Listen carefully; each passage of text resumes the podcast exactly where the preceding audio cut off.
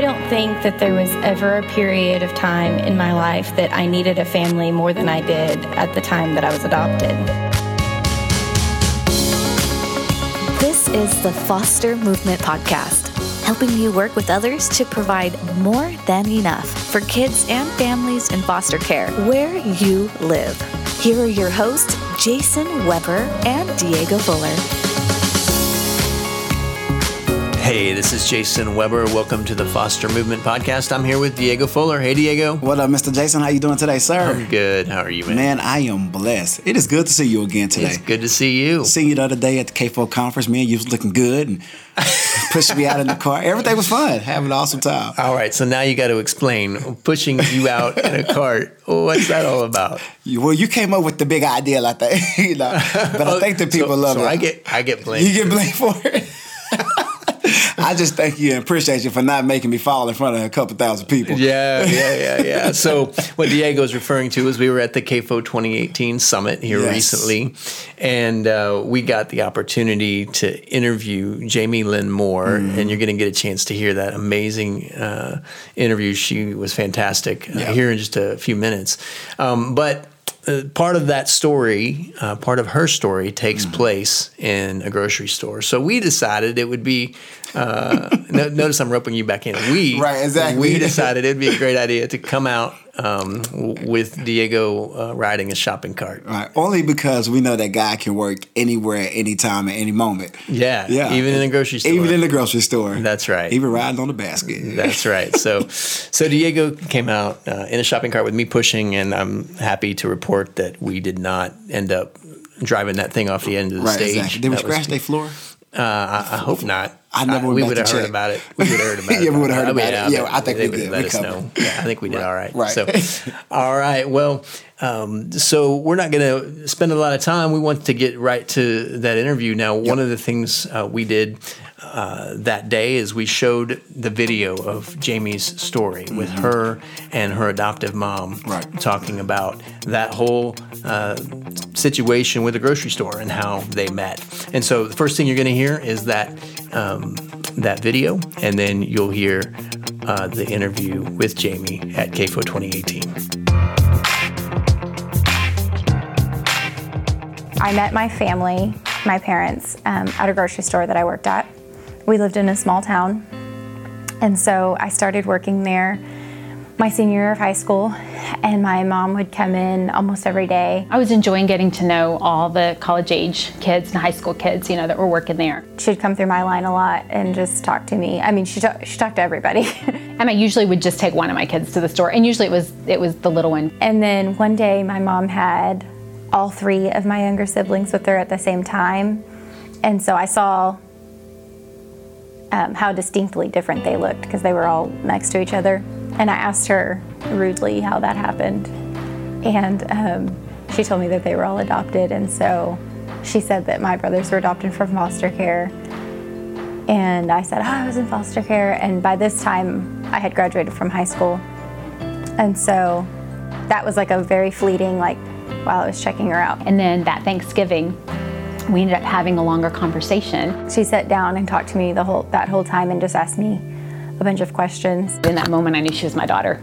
And I didn't know how I knew that or how that was going to happen. But um, I went home and I told my husband, and he said, I mean, he was just blown away. And he said, he said, why is she in the car? I'm like, why, why is she not here with you? she went home and told my dad that she wanted to adopt me. And so they invite they had me over or we all went out and did something together or her and I went alone to go do something together every day for a week. We decided Saturday night when she came over that, that we were going to just lay it all out for her and just let her make the decision. And we didn't expect her to make the decision that night, you know.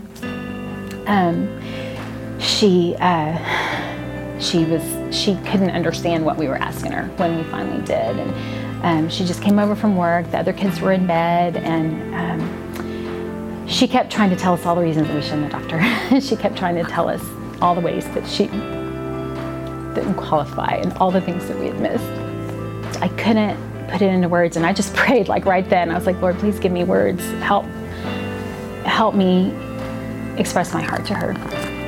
and he gave it to me. I just I just grabbed her hand and I said, "Come here." And I took her into the dining room, and I stood her in front of the chair that was where she'd been sitting that week to have dinner with us. And I said, "This chair has been empty since we bought this table, and since we built this house, and you fill it."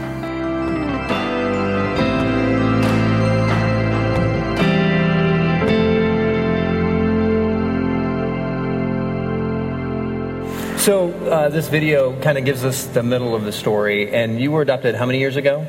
It's been Eight years. eight years ago now. Um, but w- today we're going to talk a little bit about uh, the beginning uh, and the end of the story up until this point. Um, so, uh, Jaimie, tell us a little bit about the first night you remember being removed from your home. The first time that I was removed from my parents was when I was about three years old, and um, it happened because they decided to run from the police in our car, and I was the only one, the only other person with them, and so uh, they, the police finally caught up to them and they pulled them over, and they held them at gunpoint. Um, I'm not exactly sure why, and I kind of just got shuffled to the side. I don't think anybody really knew, like, what do we do about the little girl in the car. And eventually, someone showed up, I assume a caseworker, and said I needed to go and say goodbye to my parents because they were going to be leaving. And I ran to my mom and I threw my arms around her, and she didn't hug me back. And um, I know now it's because they were cuffed, but at the time I just thought, why is she not hugging me? What did I do to make all of these people so mad and pull out these guns? And I just thought everything was my fault, and I didn't understand. And then I got taken away. Oh wow, Jaimie! I know there's a lot of emotions that goes on with foster kids when they go into the into the foster care system. I know for with me, it was feeling uh, abandoned, feeling I was angry, I was upset, and so what was that feeling for you? I think the biggest feeling was fear all the time. I just, I never knew what I was going to do that would make someone mad. I never knew um, what the particular thing in the particular home was going to be that was going to cause them to make me leave. I never knew if I was going to have to be living in a different home the next day. Wow. And now it's just, it's just constant fear. Right. Wow. You talk about a story um, that uh, something with your your grandma uh, and socks. Can you tell us about that and, and how uh, that? I think it gives a great picture of the kind of security you longed for. When I was nine and 10 for a short period of time, I lived with my grandmother, and um, it was one of the best times of my life. And one of the reasons that stand out to me is that she was so consistent in everything, including discipline. And um, the only time that I remember being disciplined as a child was because she had told me multiple times that I was not allowed to go outside with just my socks on. I had, had to be barefoot or I had to have my shoes on. And um, I decided that I was going to go outside with my socks on. So I came in and I was. I was grounded from something I really wanted to do. The NSYNC special was coming on on Saturday morning, and I, oh my gosh. and I missed it. I've never, I've never gotten to see it since then. And, and how did that make you uh, feel? Like, why was that important? It made me feel secure, and I knew that she was, she was looking out for my best interest, and she was teaching me that there are consequences for breaking the rules. And uh, when you're little, the consequences are not that big of a deal. But the reason that you need to learn that is because when you grow up, if you break the rules, Yeah. it is a big deal. You go to jail, or you don't have a home, or your kids don't get taken care of. Right. Yeah, yeah. So, Jaimie, as you was aging uh, out of foster care, I know a lot of kids they don't have a plan. They don't know how to. They don't have a plan at all, you know. And so, um, what was your future plans for when you was aging out of foster care? I wanted to go to college and get a job and adopt children. I just focused on that. That's pretty awesome. You, I think the the, uh, the video mentioned that on a Saturday night that your mom and your dad sat you down to um, talk to you about adoption. Um, tell us, tell us a little bit about that. I I honestly don't remember that night very well at all. Oh wow. A- As a kid, did you think a lot about adoption? Did it cross your mind? When I was little, I didn't think about adoption at all. All I wanted was to be with my birth mom so Right. badly, and um, that's that's the only thought that consumed me. Later, when I was a teenager, I started to kind of think about it, like, well, m- my birth mother's not going to take care of me, and I need a family. So Yeah. hopefully somebody will step in and, and be that. Wow, that's beautiful. Do you remember a point at which you um, kind of gave up on that idea? Did that ever come? When I was 16, I was told that I was going to be adopted by a family. I moved in with them, and I lived there for the six month waiting period. Uh, right before that was over, they just unexpectedly told me that they'd changed their minds. And uh, it changed a lot of things about me, but it, it definitely changed my perspective on being adopted and the idea that that would ever happen. Right, right. So at age 19, um, you uh, were adopted, as the video showed. Um, you changed your name.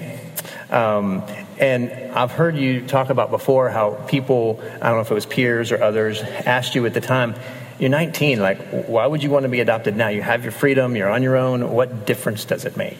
Um, so, what difference does it make?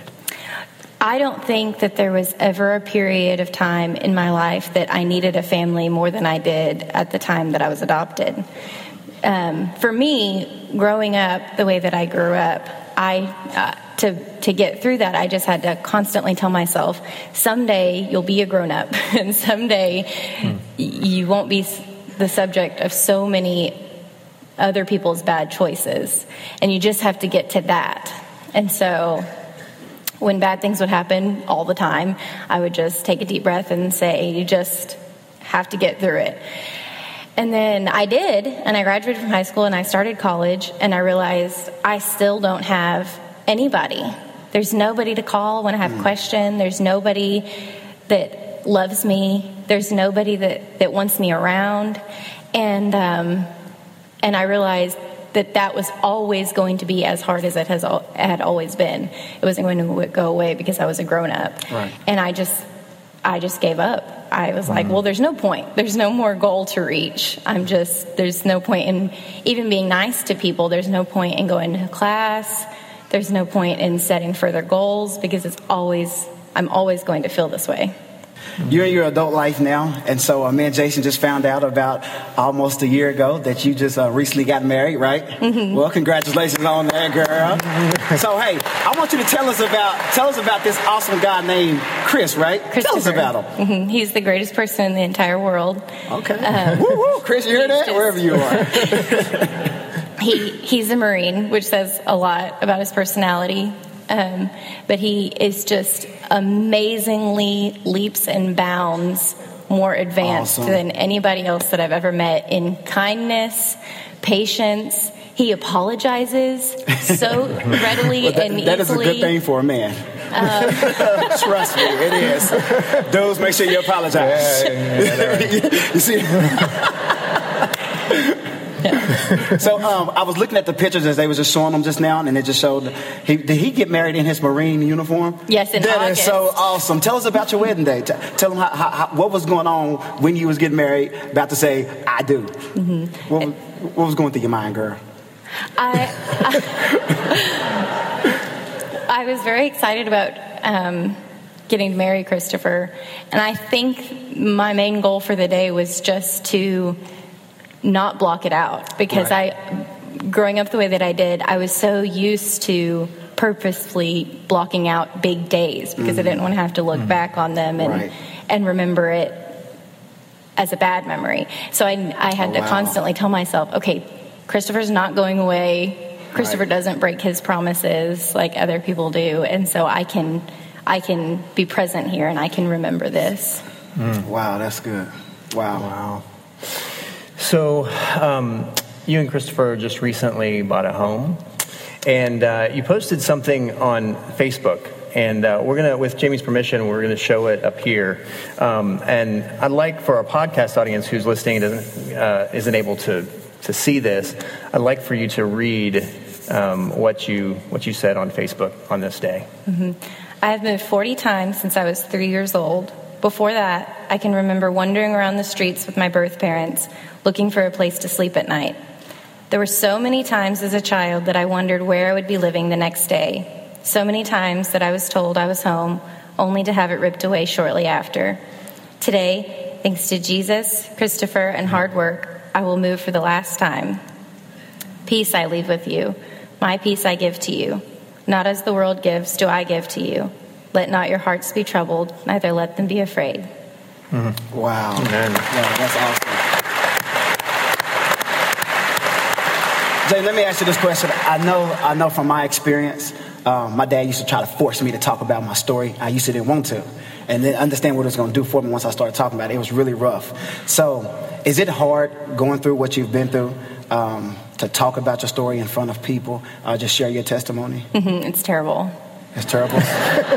can, can, can, can, can you tell us why it's terrible for you? Why it's terrible? Why do you do it anyway? Right. Because when I was little, the one thing that I always wondered was how in the world there were no adults doing something Wow. about the situation that I was in. I just I, cou- I couldn't fathom how they could see what was happening and how they knew that this these things were happening to children and they weren't doing anything. Mm-hmm. And um, it really bothered me. And I thought, when I grow up, I am going to do whatever I can to make sure that people know that all children are precious Yes. and they all deserve and need a family. Most definitely. Amen. That's awesome. That's amazing.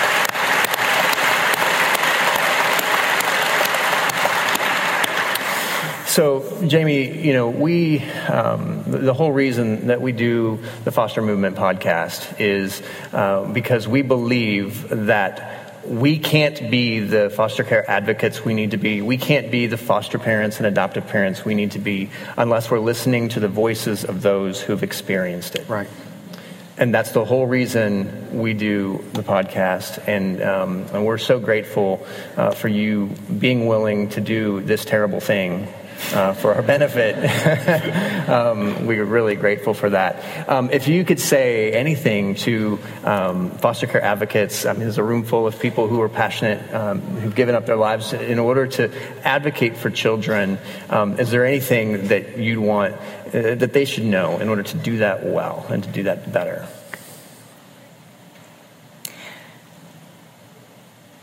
If you tell a child that they are going to go and live in a home forever and they're going to have a family, then you're not allowed to change your mind. Wow. And you're not allowed to let someone else change their mind.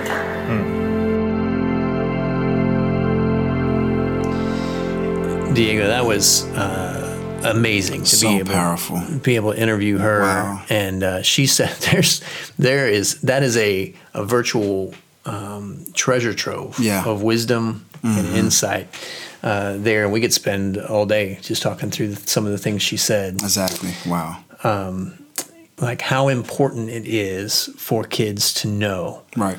that they have something they can trust. They have consistency. Yeah. They, something they can count on.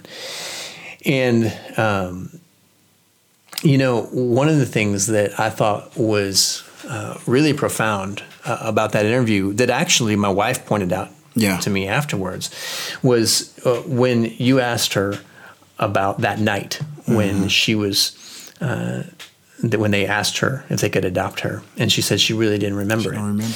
And uh, and then later on in the interview, she talked about her wedding day, and she talked about the biggest thing to her was that day. She wanted to soak it all in because Yep. she wanted to remember it because big days Yeah. were always things that she ended up kind of blocking, Blocking out. out. Right. And the fact that she had, by the time her wedding day had come, had Mm-hmm. come to the point where she recognized that, um, I feel like that speaks to the power of permanency. That Right. she was able to say, "This is not a day I want to block out because this Mm. right. is exactly. forever." Ah, so powerful. Um, So yeah, so good. Well, there's uh, our next guest Mm. knows something about permanency. She has worked for decades Right. on behalf of children uh, to make sure that they have permanency. Dr. Sharen Ford worked for the state of Colorado, and for the last several years has worked for Focus on the Family, uh, going around the country, holding events, Wait No More events that introduce families to this idea of adoption and foster care. Um, and so she is and has been a champion for permanency. and can't wait for you to hear this interview with Dr. Sharen Ford.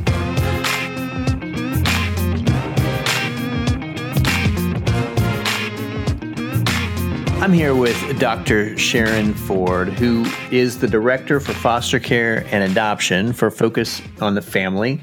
And prior to that, she worked for 30 years for the state of Colorado uh, as their manager of permanency. And so, obviously, Dr. Ford uh, is an expert in this, this whole idea that we're talking about uh, of permanency and how important that is to a child in foster care. Dr. Ford, thanks so much for being on the Foster Movement podcast. Jason, thank you for having me. It's my pleasure. So, when you think of that word permanency, how important is that? Permanency is kind of like everything because it has so much packed into it. Um, permanence is about a legality. Permanence is about nurturing. Permanence is about being connected to someone other than yourself in a way that gives you hope and security and um, opportunities. It just it encapsulates um, our ability to to grow and to be a part of something that we want to attach our lives to be a part of something. And so it means everything to kids and to families. You got the chance to listen to Jaimie Lynn Moore's uh, interview that we did at uh, CAFO 2018 at the summit. And, um, you know, throughout that interview, it becomes just very clear how important permanency was to her. What struck you about um, this whole idea when you heard Jaimie talk about her own experience? You know, I, I it reminds me that whatever age or stage you are in life, we want to be connected to other people and in a, in a in a way that doesn't disconnect us. When she talked about um, first of all a promise that was made, she was an older youth. Um, and the thought that she would be a part of a family and have a mom and a dad and uh, extended family members who were all being able to pour into her that that that meant something to her. She craved it. That was a desire. Her hope was there. Obviously as a result of, of that experience you could you could hear um, uh, how important promises are to her. You know, at one point she talks about her husband Christopher and talks about how Christopher keeps his promises, and um, I think that's so powerful. Um, talk a little bit about the importance of promises when you are a foster parent or a foster care advocate. You know, um, as adults, our words mean volumes and so we need to be careful. There's this little song, careful eyes what you see, careful little ear, careful little ears what you hear, careful little mouth what you say. When we say things, it sets up expectations and it puts um, boundaries and barriers in place. And so if our if we make promises, if we use our words to make promises to someone else, that expectation has been ignited it's like, oh, you're gonna go. We're gonna go to Disneyland in six months. We're gonna start saving now. Oh, oh, oh, oh, oh, oh, oh. oh we're going to Disneyland. Oh, are we almost there? Is it almost time? That expectation. And so that's what we do when we say to a child, "We're family. You're in our home, and you are a part of us." And so I've now made a promise that I'm connected to that child and they're connected with me. Irrespective of what happens, even if you have to go back home, you're connected to our family. Don't say those words as an adult if you're not going to keep your promise because an expectation has been that it ignited in that person. Hmm. One of the things that I think was so profound about what Jaimie shared, you know, I mean, she was 19 at the time she was adopted. A lot of people would think you know, is that kind of too late um, to, to be adopted. And uh, and she said this. She said, "I don't think that there was ever a period of time in my life that I needed a family more than I did at the time I was adopted." Um, to think that somebody who is an adult still longed for and needed permanency, needed people to come along and keep their promises um, to repair um, some of what had been shattered in the past. Uh, that's profound. You know, she says, when I was adopted, I never needed a family more.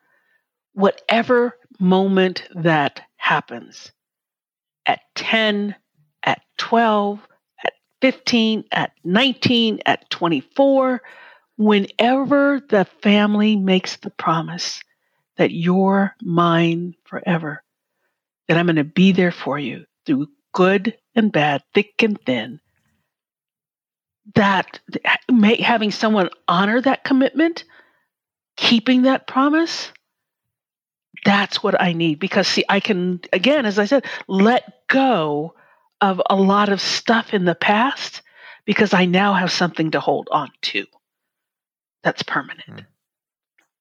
That nurturing, that family, that connectedness. That's so good. Well, and uh, the other thing I wanted to ask you about is foster care because, um, you know, foster care is seen as temporary. Of course, the goal is always reunification. Um, and so, but I want you to speak to uh, foster parents, either future foster parents or existing foster parents, about the importance of permanency for them. Like, how should they be thinking about permanency now? Maybe not permanency in their home, but talk about the importance of permanency and what that looks like in a, even a temporary setting.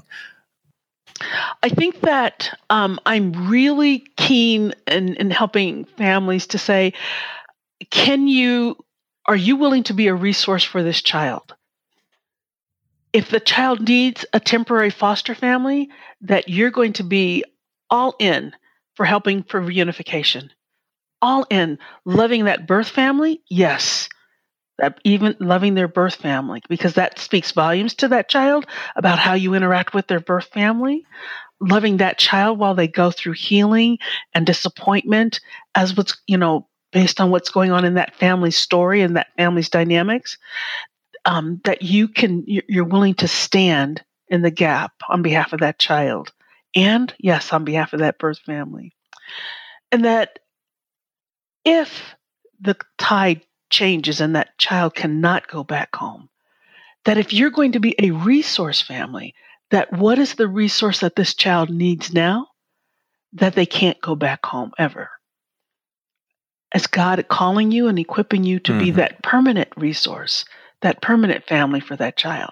So I think it's one thing to be a resource family, and I and I think it's also uh, really awesome if families go, you know what, God only called me to foster, and so I will help a child transition to a permanent family for adoption if if that's what happens in the court case but i know that i'm only supposed to foster. Knowing you knowing what god has asked you to do is really important. That prayerful time taking time um, to sit before the lord journeying um, journaling so that you know the, what god has said and asked for you to do. Because where he's asked you to step in his provision is there for you he provides where there's vision. Mm. He will stretch you, but he won't take you somewhere that he doesn't. If he hasn't taken you somewhere, then don't go there. Because his umbrella of protection, his hedge of protection and, and provision isn't there. And I think that that's how families, sometimes individuals sometimes get off course. Can you tell me what it means to you personally that God always keeps his promises and that he's given you permanency as part of his family. Oh, you would go there, wouldn't you? um, it means something to me that he says that I will I will never leave you nor will I forsake you. That doesn't mean that every day is roses, every day is sunshine everything every day is peaches and cream. It means even through the valley, I will walk with you. Even through the rainstorm and the lightning and the thunder, I am there for you. That you can cry out to me, Abba Father. It, it, his permanence, knowing that I am rooted and grounded and connected in Him, that I don't care how times I might struggle, I can cry out, Abba, Father, and He hears me. And in His, his voice, speaking into my inner man, that I know His comfort and His love, His peace and His joy, that I've never been abandoned. I might have thought I was lost, but before before I really got to that place where I was, oh, I'm just going to lose it, there's a road sign along the way. He sends something that lets me know, baby, I haven't forgotten about you. It means everything. Dr. Ford, thank you so much for spending the time to talk with us. Uh, we're grateful for what you do and how you speak up uh, for kids all over this nation and have so faithfully for so long. Thank you very much. Thank you, Jason. So, talking to Dr. Sharen Ford is one of my favorite things to do. She is amazing. So much knowledge. Oh, and, She's and awesome. She is. Uh, it is hard to to talk to her and not just be completely inspired. Right. So good, so good. Well, uh, we are so grateful for uh, our guests, Jaimie Lynn Moore, Dr. Sharen Ford today. Uh, thank all of you for tuning into the Foster Movement podcast. We'd love for you to let some folks know about this podcast. If it is helping you to be a better foster parent, a better foster care advocate, Yes. a better child Yes. welfare professional, um, please let some folks know. Let them know. Let them know. Let the people know. All right. Well, something we want to let you know about is we have uh, a newly designed foster care portion of our website at cafo.org slash foster movement. And uh, there's a number of great resources there. And the other thing that we've uh, done that's new is we have a, a, shop there. So you can go and, and you can get tools. One of the things that we've found is there are a lot of you out there that are advocating for kids in care. Uh, you were trying to get things going in your church, you're trying to get things going in your community.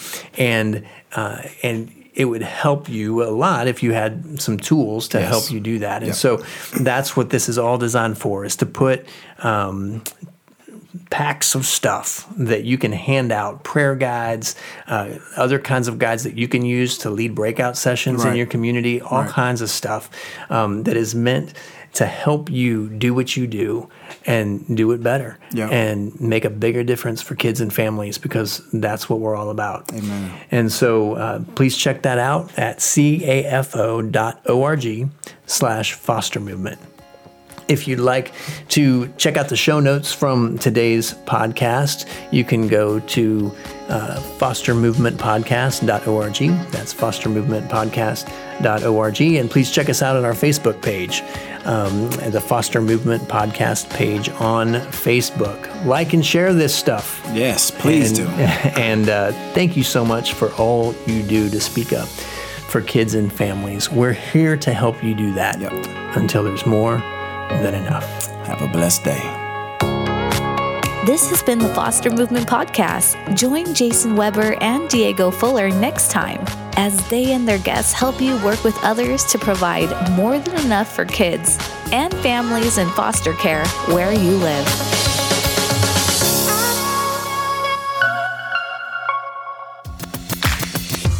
Hey, this is Jason and Diego again. Yes, and we're still here because there's a couple of things that we want you guys to know. That's right. First of all, be sure to download the free PDF we created especially for listeners of this podcast. It's called Key Things Former Foster Youth Want You to Understand About Caring for Current Foster Youth. This thing is beautiful and full of wisdom and insight from those who've been there. And I'm telling you, you need to print these babies out and give them to foster parents and applicants you work with because these things are amazing. Just go to morethanenoughtogether.org backslash free download. That's morethanenoughtogether.org backslash free download. Also, as you know, The Foster Movement Podcast is a limited series of just 18 episodes. But listen, it's okay. Don't be sad. Here's why because there's more where that came from. Tell them, Jay. That's right. More Than Enough has produced a whole family of podcasts, one of which is called the More Than Enough Podcast. So to learn more, go to morethanenoughtogether.org and click on the podcast link at the top of the homepage, and they are all there. Hey, and one last thing. Thank you for listening. It's a privilege to be a part of your journey. Our team is here to help you work with others in your community to provide for children and families before, during, and beyond foster care until there's more than enough.